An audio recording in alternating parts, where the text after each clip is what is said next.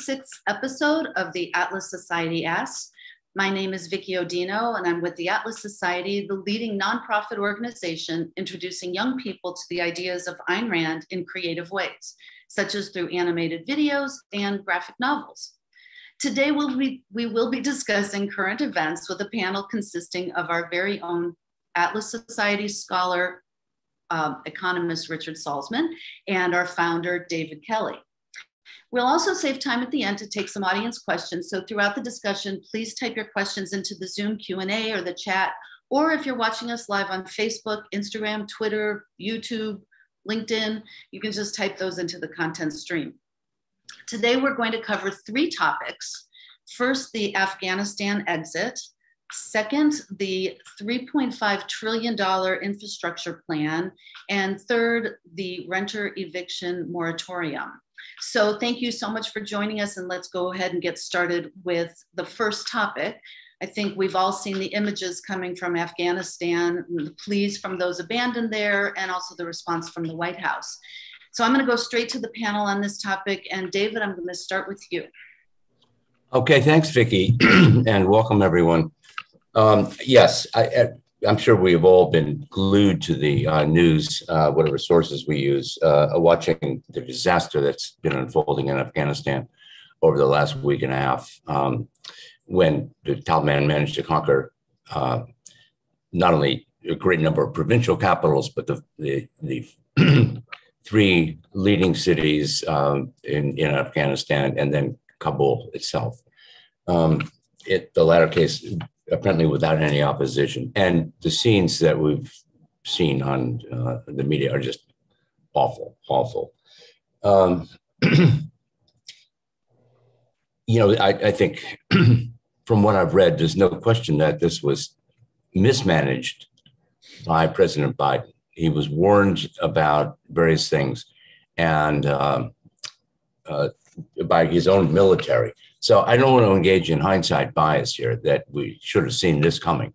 This is an extreme case, uh, but you know, military and, and uh, foreign policy people do worst case scenarios, um, which should have included this. Um, however, I'm not, uh, uh you know, I'm not necessarily opposed to withdrawal if it were done in a rational and safe way, if there is one. Um, and also I'm not I'm not an expert in military or foreign policy. So, um, but I do want to comment on some of the underlying um, philosophical issues. Um, let me start. I'm, I want to touch on three areas. One is a bit of history about Afghanistan and the Taliban. The second one is the role of pragmatism in the U.S. policy there, and uh, and finally the issue of the reliance on principle. It's really the other half of the pragmatism issue. So to start with the history, um, Afghanistan only became an independent nation in 1921. Uh, it had, from 33 to 73, it had a monarchy. Um, and it was, you know, it was a monarchy. It was not a, um, you know, a, a US-like republic, but it was reasonably safe. They, there was a lot of development. Um, the monarchs were reasonably good as monarchs. Um, they protected uh, women's rights in particular. They attempted to do modern, modernizing of the economy. Um, but then in the 70s, a communist, uh, an internal communist party took over. And then shortly after that, the Soviet Union invaded in 1979 and they were opposed by the Mujahideen, um, who didn't like communism. And during the 80s, uh, we funded those people on, I guess, the assumption that the enemies of our enemy must be our friends, even though they were, you know, if anyone in that Reagan era who had more wit than, say, Brent Scowcroft, and asked, what do these people believe? What do they want? We should have been much more careful about funding them um, and not just have been overwhelmed by trying to um, counter the communists.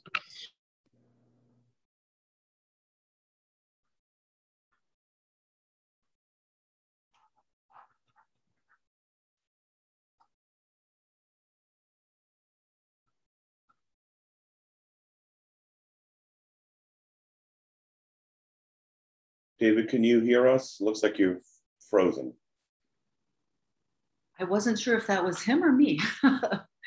no, I could see it as well. All right, Richard, why don't you? I can jump in until yeah, David, yeah until David comes back. Um, David and I have been talking about the pragmatist element of it. So when he comes back, I'm I'm sure he'll elaborate on it as well as the history of it. I, I do remember Reagan and others seeing the Soviet Union bogged down in Afghanistan in the 80s, and they got very excited about the idea that it actually might bring down and weaken the Soviets and it actually did. Okay, David, you're back. Okay, yeah, sorry, my um, that's okay. My computer uh, went south, like some of the Afghan soldiers. Anyway, um, the um, but now let's talk a little bit about the Taliban. Who are they? Where are they coming? They, they are Islamic fundamentalists. Um, they were followers and trained by um, uh, various schools of thought, um, wrongly called the modernizing Islamists, who uh, sprang up across the Islamic world, uh, both in Egypt but also in India, uh, in the form of the Taliban uh, Deobandi school, and the, uh, the Taliban leaders were trained in madrasas, run, run by, or you know, their, their, their teachings all came from Deobandi very fundamentalist, very, um, and their leader, um, had, had been quite explicit that the restoration of fundamentalist Islam would mean was totally incompatible with Western values. Um, they still wanted Western technology, and as we've seen, Al Qaeda uh, and other groups are very sophisticated in their use of social media, computers, and so forth. But they, they're totally against the underlying science and philosophy that made those devices uh, possible in the first place. So that's the Taliban. Um, the point I wanted to make about pragmatism, uh, you know, ma- many people have compared the, the recent fall, just fall of Afghanistan and fall of Kabul, with Saigon at the end in 1975, at the end of the Vietnam War, when you know, the famous image of the last helicopter leaving from the roof of the US Embassy as the Viet Cong and the North Vietnamese streamed in and took over. And everything we'd done in the war up to that point, trying to build a, you know, a, a, a freer society in South Vietnam um, collapsed. Um, and that analogy is perfectly right, but there's a deeper analogy I want to emphasize. Um, Ayn Rand was uh, writing on the subject at the time, and she pointed out, and I'm this is a quote from uh, um, an essay she wrote at the time called "The Wreckage of the Consensus." She says, "No, there is no proper solution for the war in Vietnam. It is a war we should never have entered. To continue it is senseless, but to withdraw from it would be one more act of appeasement on our long, shameful record." And boy, that record has gotten longer and more shameful ever since. The uh, she went on to blame pragmatism, the absence of a coherent set of principles governing the war, why we went into it, what our goals were. Uh, we didn't fight to win, uh, as we had in World War II, um, and we we our, our, goals kept changing.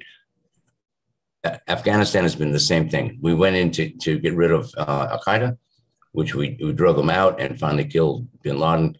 But along the way, we tried, to, you know, building a free society, uh, creating a, a, democratic society, um, protecting women um, uh, to to achieve, you know, Western levels of knowledge, uh, science, and respect. Um, and I, I, don't want to diminish the respect. The the the, the um, what we achieved there on that score in particular 20 years ago over the last 20 years women are now um, going to school getting doctorates teaching co- college they're in the legislature um, and that's going to change the equation for the um, uh, taliban going forward. I don't i have no idea what will happen but it's going to be harder for them to impose traditional um, uh, you know, um, their traditional values on which which diminish women and keep them under control. Um, however, it, it, was our goal was pragmatism, and my final point on that. Um, really uh, part three of what I wanted to say. Um, you know, we I think we we were uh, we were engaged beyond the the um, retribution to Al Qaeda in 2001. We were trying to build a nation. I don't. I'm not against nation building. Has become a dirty word. I, I'm not sure that that's a bad thing. We did a reasonably good job in Germany and Japan after World War II. Um, but we had defeated those countries completely. There was, there was, we wiped out the governments and went in and stayed long enough to create new, new governments um, and train people and so forth. We didn't do that in Afghanistan. We just tried to implement democracy. But politically, democracy is way down the chain of, of uh, uh, institutions and principles that govern a free society. It's it's all it's the last step. Before you can have a workable democracy, people have to be uh, prepared to accept, you know, elections, the outcome of elections, and you know, so we, in other areas we've tried this, uh, and the joke has been, or the, the quip has been, uh, one man, one vote, one time you know, we elect someone like uh, the Muslim Brotherhood in Egypt, and um, you know, elections are over. So um, for people to accept the outcome of, of elections, they, ha- they have to be confident that there is some fundamental framework, a constitution or its equivalent, that protects the system, that people operate within that, that there are some basic rights and rules uh, that either party or all the parties to an election will respect if they win the election. Um, and that in turn requires um, a principle of the rule of law. And none of that, none of those foundations were present in either in uh, Iraq or in um, Afghanistan. And so we were dealing with a society that remained in many respects tribal, lots of warlords, um, lots of corruption, which we never managed to eliminate. So um, I don't know what the solution is. I'm I don't have a global vision of what a proper foreign policy would be, but I know that this one was ill conducted um, and was ill conducted for philosophical reasons on the part of the U.S. government and its pragmatist uh, outlook. So I'll leave my my comments there Let me just add something really fast before um, Richard, you take it over. You just reminded me of something because I recently read a book called Nothing to Envy um, about North Korea and people who escape have escaped from North Korea. Great book if anybody's looking for a book. And one of the um, common threads throughout was everybody interviewed who escaped North Korea wanted to go back. And a lot of them did go back because they couldn't handle freedom. They were conditioned to um, follow what they were told to do, and they never had to make decisions for themselves. And it was a very, very painful transition. And most of the people who did make it to South Korea via China usually ended up going back. So I just thought that was along the lines with you talking about, you know, just saying we're going to have democracy. It's a lot more complicated than that. Yeah. But Richard, if I could just respond briefly, Vickie, I think that's a very good point. Um, it was true also of people who escaped from the communist countries came here, including one of Ayn Rand's relatives, or, or maybe her mother or something, and couldn't stand the freedom and number of choices and went back to Russia. Um, yeah, democracy, an even deeper basis for democracy is a culture of individualism, where people are prepared to take, they, where they want the freedom and they're prepared to take responsibility for their lives and their choices. And that's a, you know, that's a deep cultural thing that is very, you know, we're we, in America and the West more broadly is um, still unique in that respect. Thanks, Richard. What are you? What are your thoughts? Well, I uh, philosophically, just to make some philosophic points before historical points. Um, you know, in objectivism, we we're, we have to be very careful as we we're very careful about telling students and others. There's a difference between psychological egoism and ethical egoism. So the first says that people are automatically self-interested. And we say, no, it's not automatic. You have to learn what your self interest is. You have to learn how to identify it, the means for attaining of your values. And I think of the same thing. It sounds very elitist for someone to say, these people aren't ready for liberty, because there's a view out there among some, which sounds like psychological egoism, where they'll say, everybody wants liberty, everyone wants to be free. It's automatic. That's not true. So I think there's a parallel here just as ethical ego- egoism is the right view, people do have to be taught to be civilized, to like civilization, to like civilized things, to, to be in the Enlightenment. And this is the, one of the great problems, of course, of modern Islam is it's not modern. It's pre-modern still. It's still 17, it's still seven, seventh century, not 17th century. Um, I remember 20 years ago, I mean, Afghanistan wasn't just a failed state, it was a non state. It was uh, anarchy. It was like a hiding place, a training ground for uh, Islamic terrorists. And the Taliban themselves were financed by Pakistan, who was an enemy of India, India being an ally of the United States. So there's a whole bunch of bad relationships there. They helped build up the Taliban and uh, Al Qaeda to some degree. And so I, I, I'm with David. I think at the time they should have just gone in for sheer retribution and, and got Al Qaeda and got bin Laden way sooner than they actually did.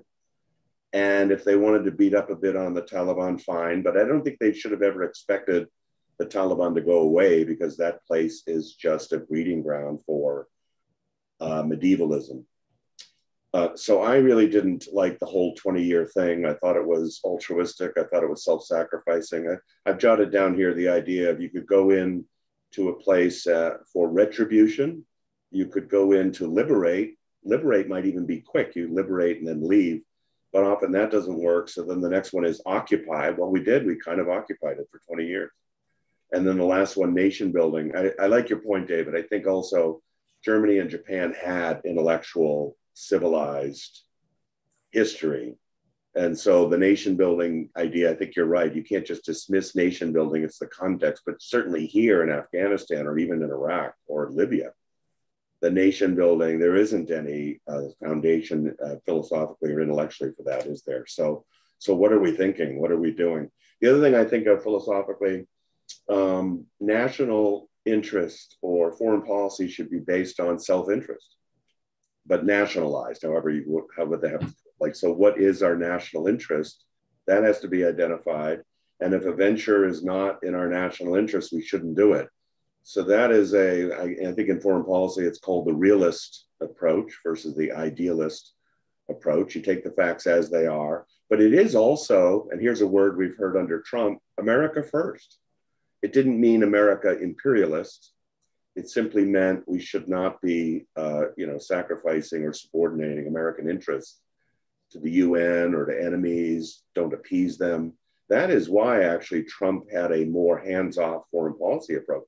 Trump was very much against the Bush approach of running all over the world. Was very much against the Wilsonian approach of making the world safe for democracy. And mm-hmm. the left and the liberals didn't like that. They, they wanted to be in the, as many wars as the neocons did. So uh, I, I think of it also this way that we're getting a false choice, the libertarian Ron Paul approach, isolationism, pretty much, passivism, almost no reason ever to engage militarily. But then the neoconservatives go the other way and they tend to be militaristic, a bit imperialistic, a bit occupation oriented. And then the Democrats are, are these idea, well, it's okay to democratize and it's okay to put America second, third, fourth fifth, they'll actually tout the sacrifice uh, as noble of the troops and the treasure. And I, am really worried about this. I, I, said to David offline beforehand that I don't think America's won a war since 1945. Now, I'm not saying it should have been in all these wars, hmm. but these are these are fairly lame enemies. Korea, Vietnam, Afghanistan, Iraq. These, this is not Nazi Germany or the Soviet Union. These are lame, terrible places, and we never went in there and got the job done. So either we shouldn't have been there, or we should have gone in there and got the job done very quickly. Uh, these yeah. things should not take this long, and it really hurts the U.S. reputation. I think. Well, I'm worried about that. And um, let me, on a positive note, though, I was thinking about this today. One of the best books on foreign policy written by an objectivist, which doesn't get much attention, is, is something called Nothing Less Than Victory.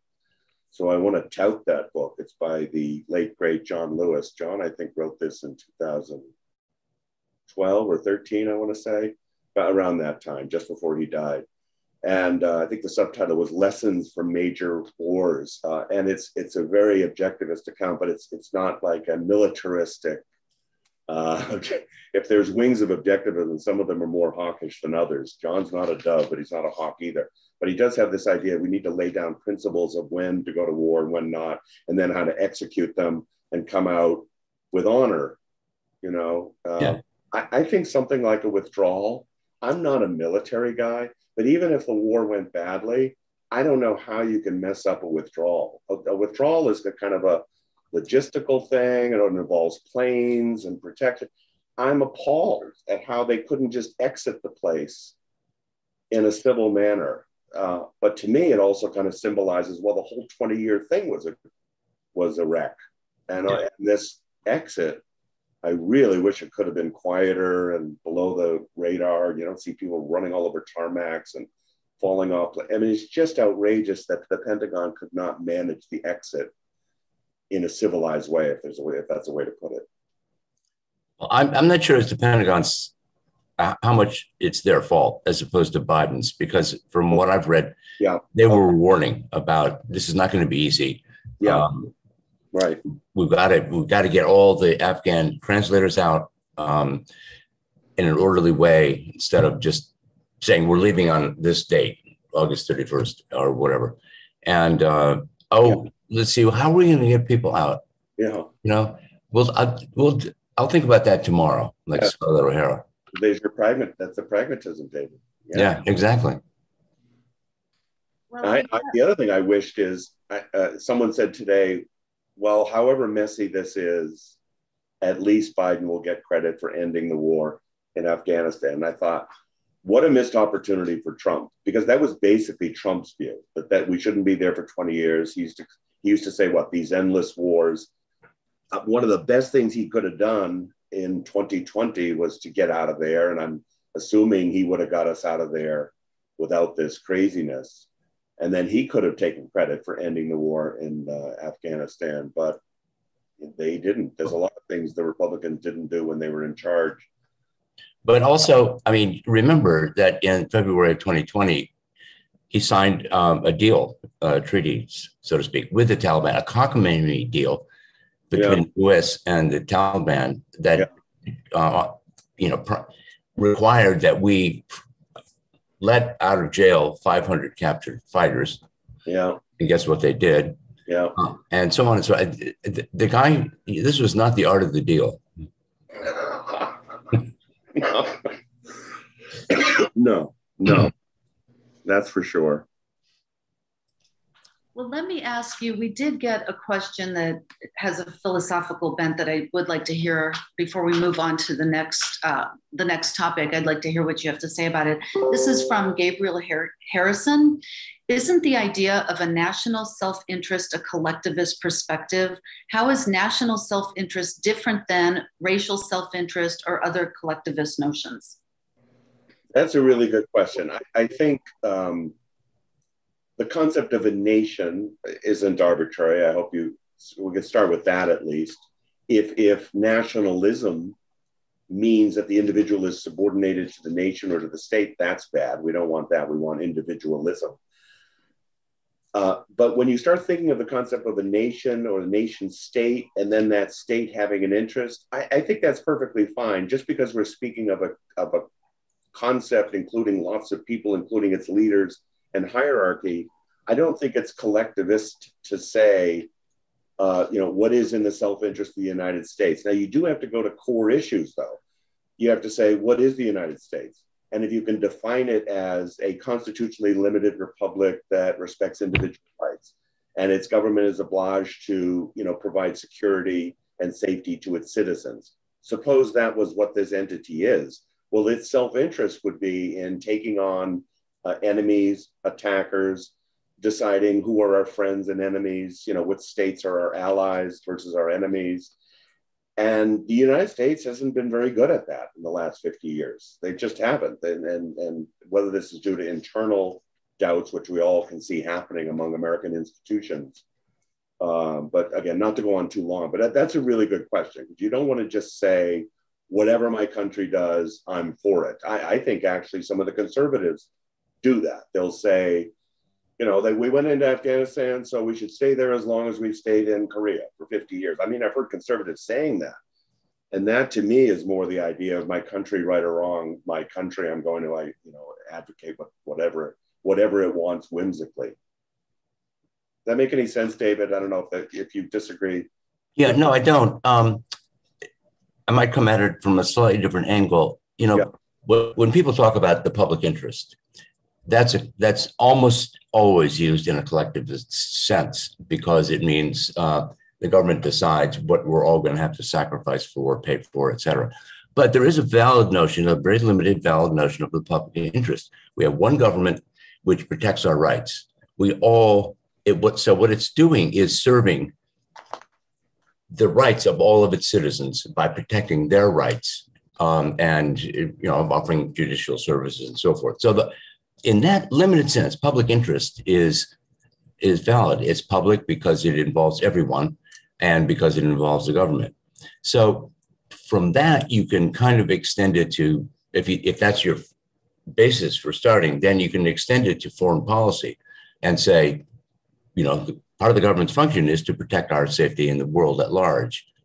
And that's a trickier question because it involves identifying what's what's a threat, what's an actionable threat, um, and so forth. So, but it, it, I still think in this context, national self-interest is valid. It does not mean anything the government wants to do. It does not mean imperialism or uh, uh, sacrifice or anything like that. Let, me add that I think when I, I was asked this last week as we were discussing it at a uh, convention of young libertarian students who leaned in the direction of the Ron Paul strategy and they and I said, you know what? I actually sympathize with that approach because the last three or four U.S. wars have been so badly managed. so in other, in other words, I understand the frustration of people beginning to say we shouldn't do anything because we can't do anything right. I, that, and I'm, I'm pretty sure that's that was not the position in the 19 uh, you know after World War II. There was great, I think, pride about what had been achieved, and even after the vanquishing of the Soviet Union, which was done without violence, really. Uh, anyway, I just wanted to throw that in. I didn't want to think, I, I, don't want to suggest that the libertarian approach of no involvement anywhere, you know, has no plausibility. It's just that the track record's been so bad, I think, for the US lately. Thank you for that. And before we move on to the next topic. Let me just remind everybody if you have any questions, feel free to type them in the comments section or in the chat section, and we will get to those at the end. So, for our second topic, um, last week the Senate passed a trillion dollar infrastructure pack package, and it also passed the framework of a 3.5 trillion human infrastructure plan. And Richard, should we be concerned about this? I think we should. I think the terminology here is very interesting. And this has been going on for years, right? The, the change of the word liberal from true liberty to statism or the change of the word progressive. This goes on and on. And now infrastructure. They, they have pulled infrastructure. And however Americans might be upset about government spending and government excess, they like infrastructure.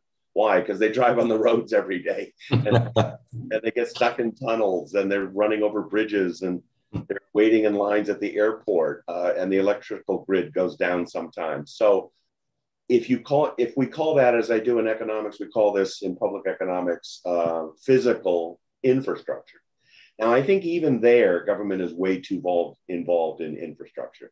And, and ironically, the Cato Institute has done a study of this when you think infrastructure, you think, well, how much, how much of it is privately built and owned versus publicly built and owned? Something like two thirds of it is privately built and owned. So that, that might surprise people. And it's some of the better infrastructure. So the, the, the, uh, the feeling we get of crumbling roads and and congestion and bridges and stuff like that is really government failing even in that area to provide for physical infrastructure.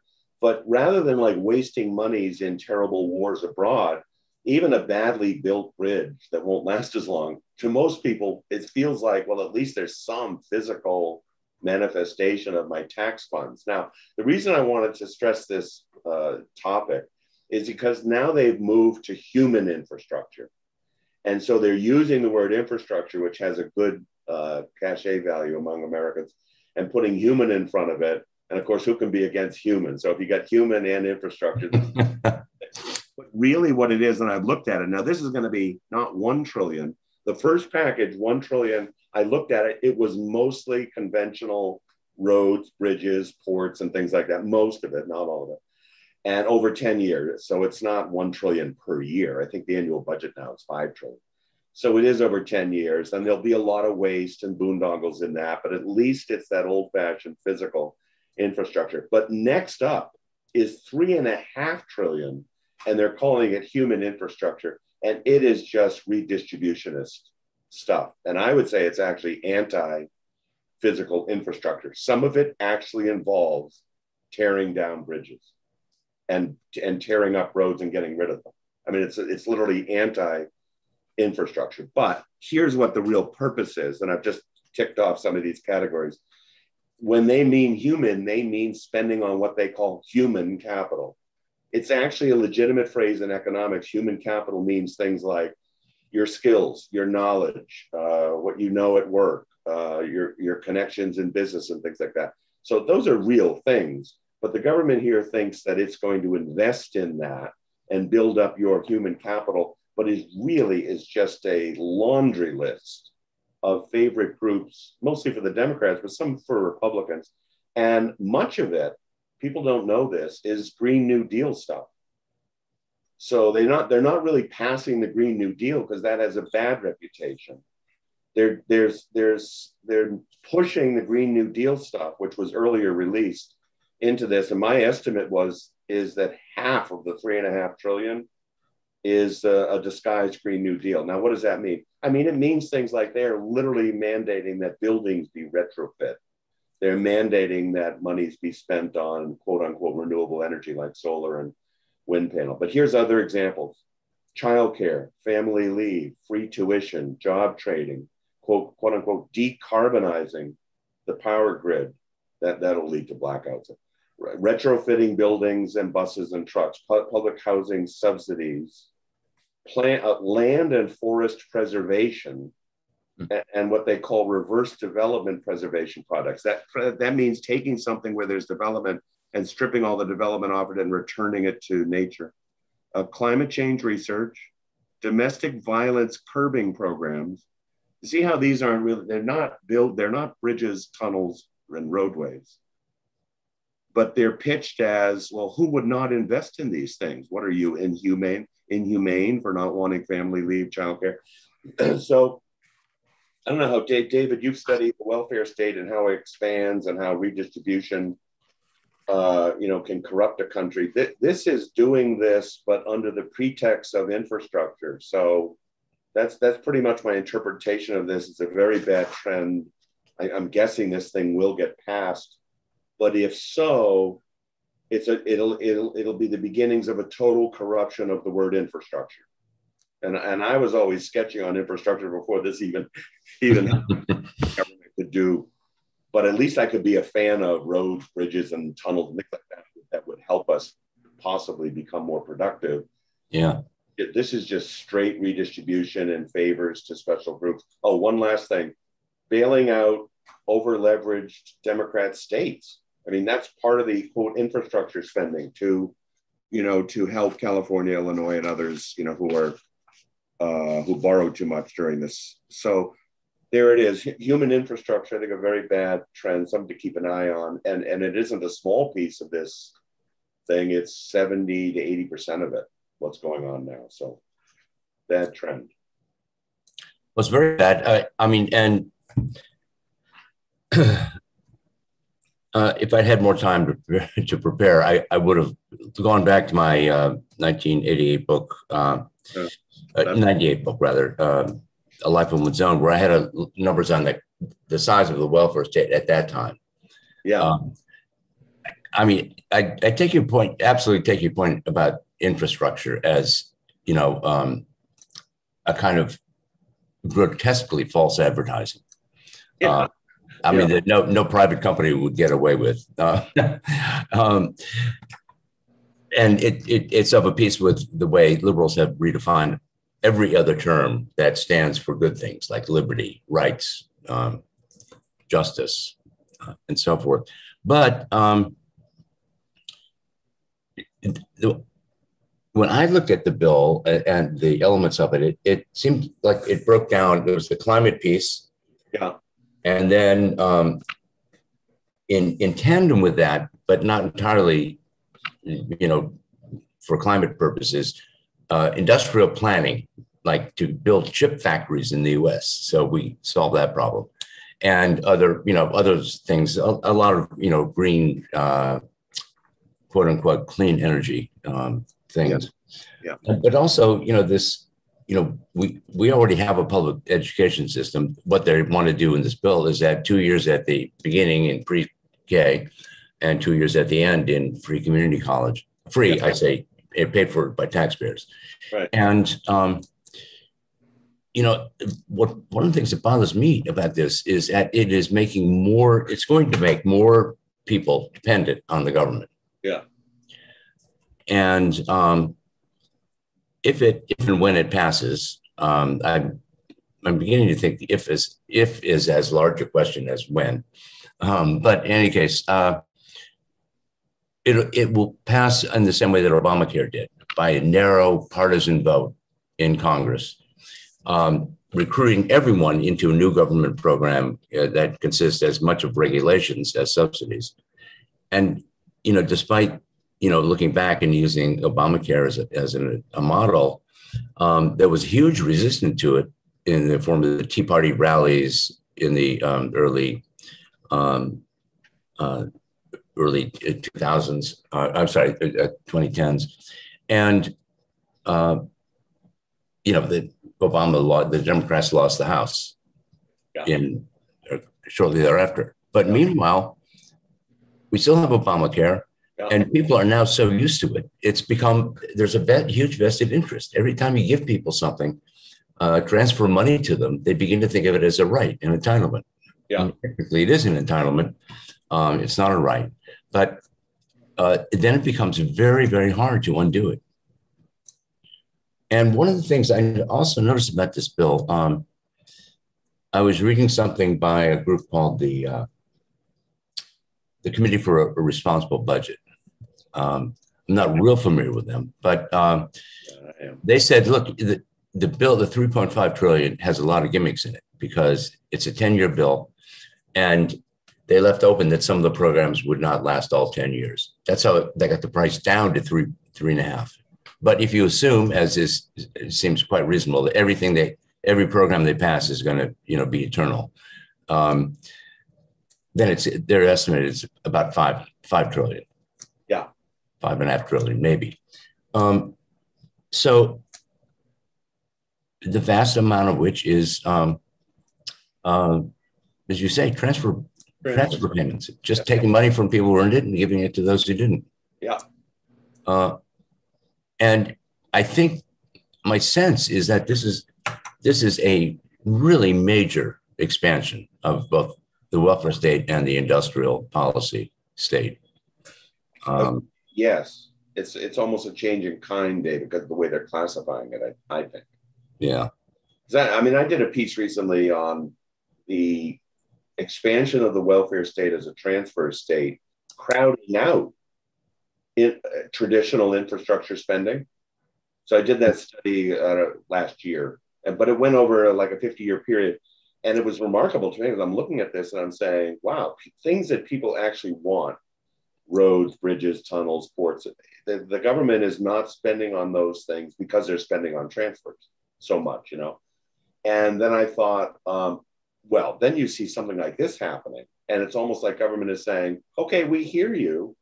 Yes, we're going to spend more on infrastructure. You should be applauding us. But like deep down, they don't really want to spend it on roads and bridges and things. They want to spend it on transfers. And uh, whatever's left of the American ethic, the American ethic still doesn't like transfers to people who don't work and don't deserve it and or engage in bad behavior and stuff like that, right? So it has to be dressed up as we're investing in human capital. We're building up human capital. Yeah. Uh, to me, in, in a year, what's going on two years now, in a year when the government policy on public health has so destroyed human capital, eroded, contaminated the things they're doing to kids. I mean, or I forget, uh, even two years ago, if we just stood there and say, what have they done to the children's minds in these public schools? I mean, that is the most direct historical experience we have of government spending money on human capital. And I, I hate to say it, they've ruined a lot of human capital and wasted a lot of human.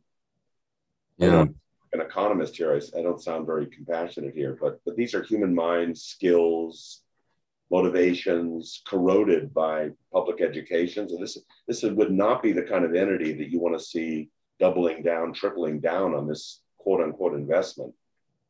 That maybe that's too dark a view of it, but well, yeah. Um,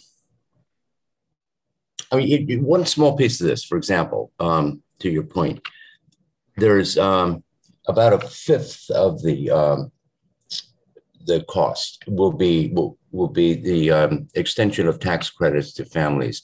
Uh, yeah. know, uh, the earned income tax credit and so forth. Most yeah. of these programs had work requirements. Yeah. Those are going to be eliminated. No work requirements. Right. I know. I know. So, I mean, this yeah. is that that to me is is um, really revealing of motives. I mean, one of the things that I mentioned in uh, I remember when I was writing Life of One's Own way back, um, I was I, f- I found some philosophers saying that people should have a right to be idle, not to work. Yeah, I remember. Yeah, and you're thinking, you know, what what planet are you living on? Well, no planet, because any planet requires you know sustenance for life. Um, but th- that's what they're doing. They're saying you can you know you can be an idler, your kids can be an idler, um, the money's yours. And you know, we know that uh, failure failure of these public investments are often used to say, well, we need more money. Yes, the public schools are crumbling. Yes, the kids don't have uh, school supplies, even. Good, then we need more money. People do not think of it in terms of oh my gosh, wait a minute. I think I heard once that socialism failed, and socialism is public ownership of the means of production. So maybe this is failing because it's government ownership of the means of instruction. I mean that that's what that what that's what public schools are. Public ownership of the means of instruction, instructing kids.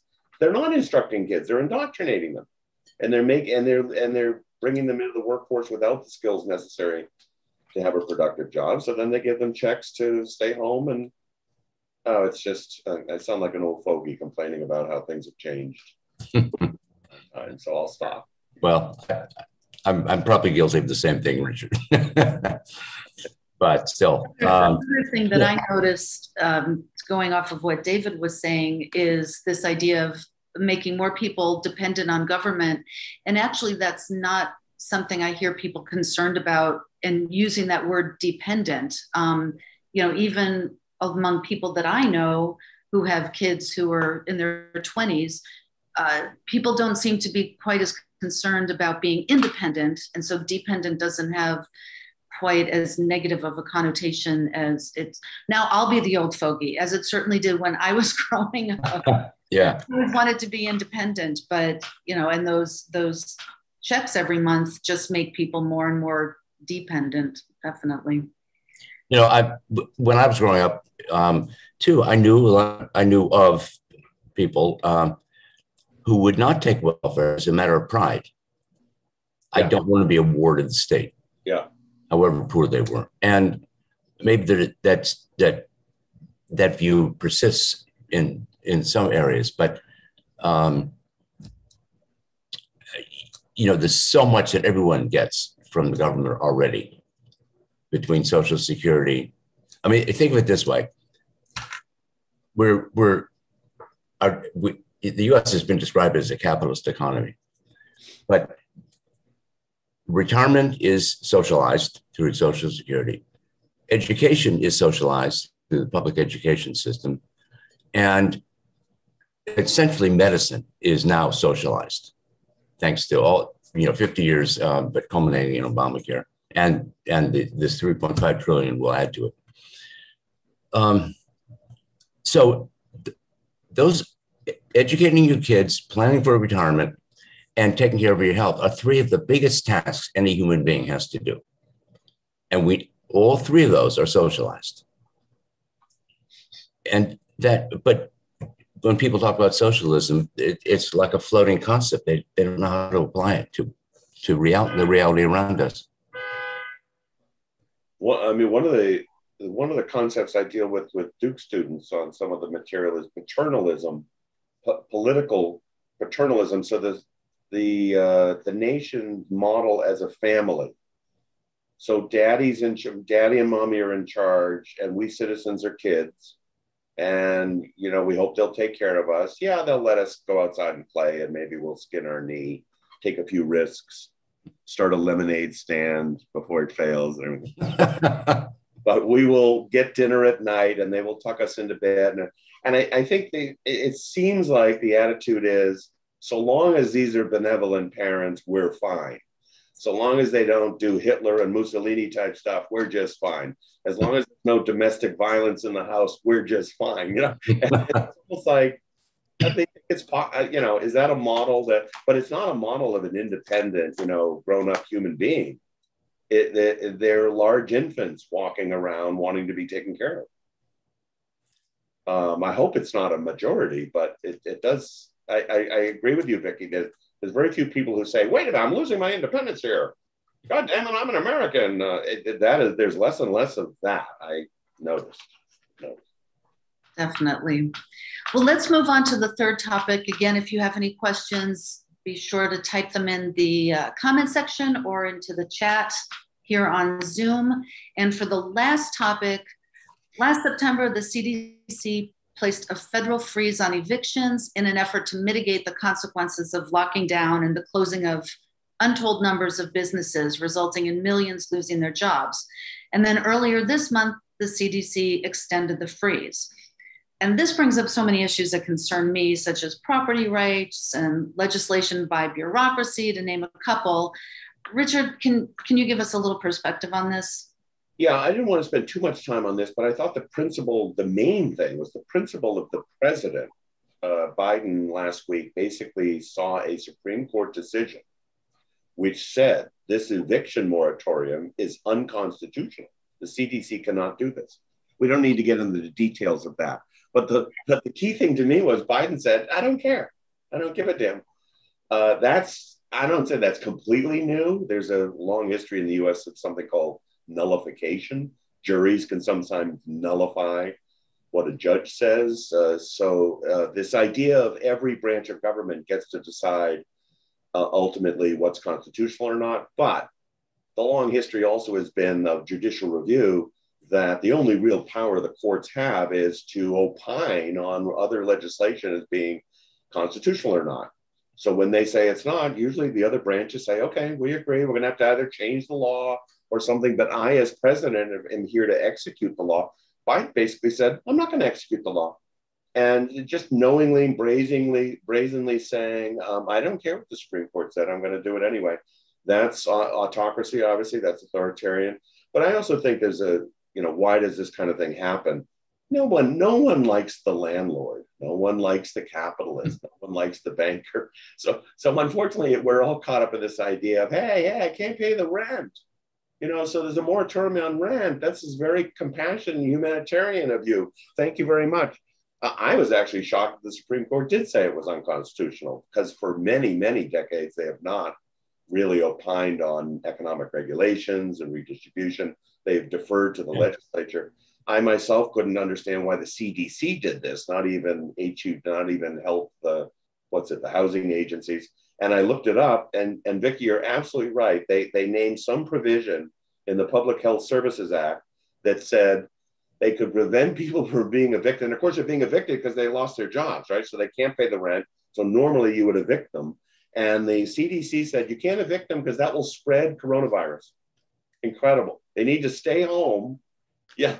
they need to stay home, not pay their rent. We will send them a check. They can keep watching Netflix or MSNBC or whatever. And it's just maddening. But this thing has been extended now to October they're basically going like this to the Supreme Court. It's it's to me, it's just the rule of lawlessness continues. And uh, I'm not sure what's going to happen here. I, I, I noticed they allocated, I looked up today, $46 billion Congress allocated to pay people's rents.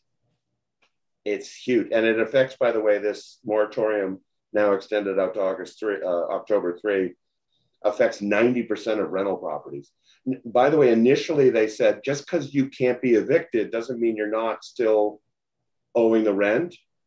Uh, they're moving now toward though you don't have to pay the rent either. That'll be the next. That'll be the next step. And I think it goes back to David's point about okay, they may not have planned it this way, but the ultimate result is you depend on the government for your housing as well, and your medical needs, and your kids' education, and your food, and your right, and, and now it's housing. So um, not a good thing. We'll see what happens in October, but uh, that's a that's a huge thing. I think, especially the precedent of the president saying yeah. we're not going to follow what the Supreme Court decided. Yeah, I, I couldn't agree more. Uh, it was, I mean, and he kept saying before he, he made that call, I can't do it. My hands are tied. The, yeah. the courts have ruled against it. Right. And then, you know, I don't know, AOC talked to him or something. They said, okay, I'm going to do it. Yeah. Um, right. And you know, and then they said, "Well, you're going to get lawsuits and this and that." Well, by then, uh, people will have you know got their money. Oh, total pragmatism. Yeah, it work. It works like until Labor Day. So let's do it. Um, well, that idea of dependence, we actually have another question about the thought that dependence on the government um, seems to be accelerating and is going to lead to even really more authoritarian government. And do either of you know anything about any scholarship on the study of this, the stages of this sort of a progression and where we might be in this progression? I don't know if either of you know anything about that. Well, you know, this has been something objectivists talk about. Um, I'll just make two points. One is the only um, model I've I've seen of this is the narrative of Atlas Shrugged. Rand, uh, and if you look at her notes, carefully work out what are the stages that a society will go through as um, it collapses, as power expands, becomes more discretionary, and so forth. Um, there are a few other novels who do that that, that do, do do that as an imaginative exercise. I think Atlas Shrugged is the best. But there's a more apart from that. Um, just, I have a philosophical problem or epistemological problem with uh, theories. Any actual theory that would try to do that. We can, you know, that that means predicting the politics and economy and culture of a society. Well, we know from von Mises and, and Hayek, you cannot predict an economy. Uh, you can you can make good guesses, uh, you know, well-informed uh, guesses, and a lot of people do that in the financial markets, and some are successful. But um, you know, I don't. I think, correct me if I'm wrong, Richard, but I don't think many economists would say I can. I know for sure uh, what the, where the stock market is going to be in 30 days. Um, well, a, a, culture and a society, including its economy, are orders of multitude more yeah. complicated.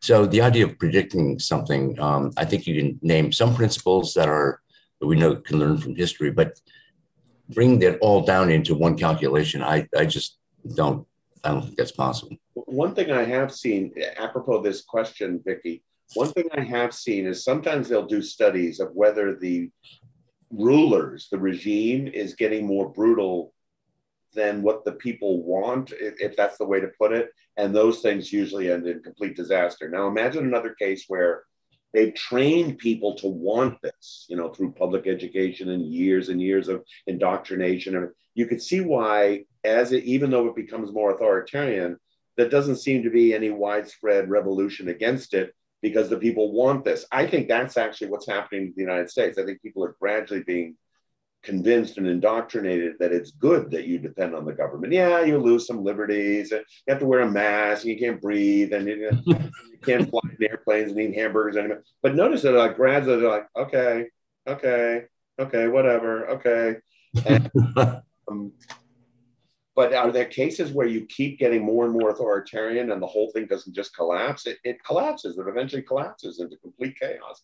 And uh, Venezuela is actually the best example. There's only 20 years Venezuela went from voting for these people to uh, you know eating their pets. That, that took only 20 years to, and now they can't even overthrow Maduro. You know, like, but why not? Why can't they march in the streets and get rid of them? Um, because it's a total totalitarian country. But they voted for it. It's shameful. You got to be educated in that way, right? People who would vote for it the anti-capitalist mentality, they voted for uh, Chavez and Maduro, and we're voting for authoritarians as well. They're not as bad as those guys, but that could be in our future. You know, I should add, since I mentioned Atlas Shrugged, um, there was a book called "It Can Happen Here." I I think that was Hazlitt who wrote that, and yeah. it was maybe during the fifties or something. It in it within memory of the communist yeah. and Nazi regimes. Yeah, uh, more economically focused. He, he wrote a book, I think, called Time Runs Back or something like that, where he reversed it and had the book that was a fiction, started with a totalitarian regime, and then uh, uh, hmm. they deregulated it over time. And, and like what would have to be deregulated first, what would have to be done first, and what would you have to argue for the citizens to make them go from infants to independent adult beings? So it was clever. Hazlitt did it in reverse. Instead of just speaking of the road to serfdom, in effect, he was saying, let's start with serfdom. How would you get back to liberty? I think what was the name of that book? I think it's called Time Will Run Back by Hazlitt, the only fiction he ever wrote. Okay, it's great. pretty well. I think it was written in 59. Yeah. yeah. I'm, I'm, wrong about that. Um, it can happen here.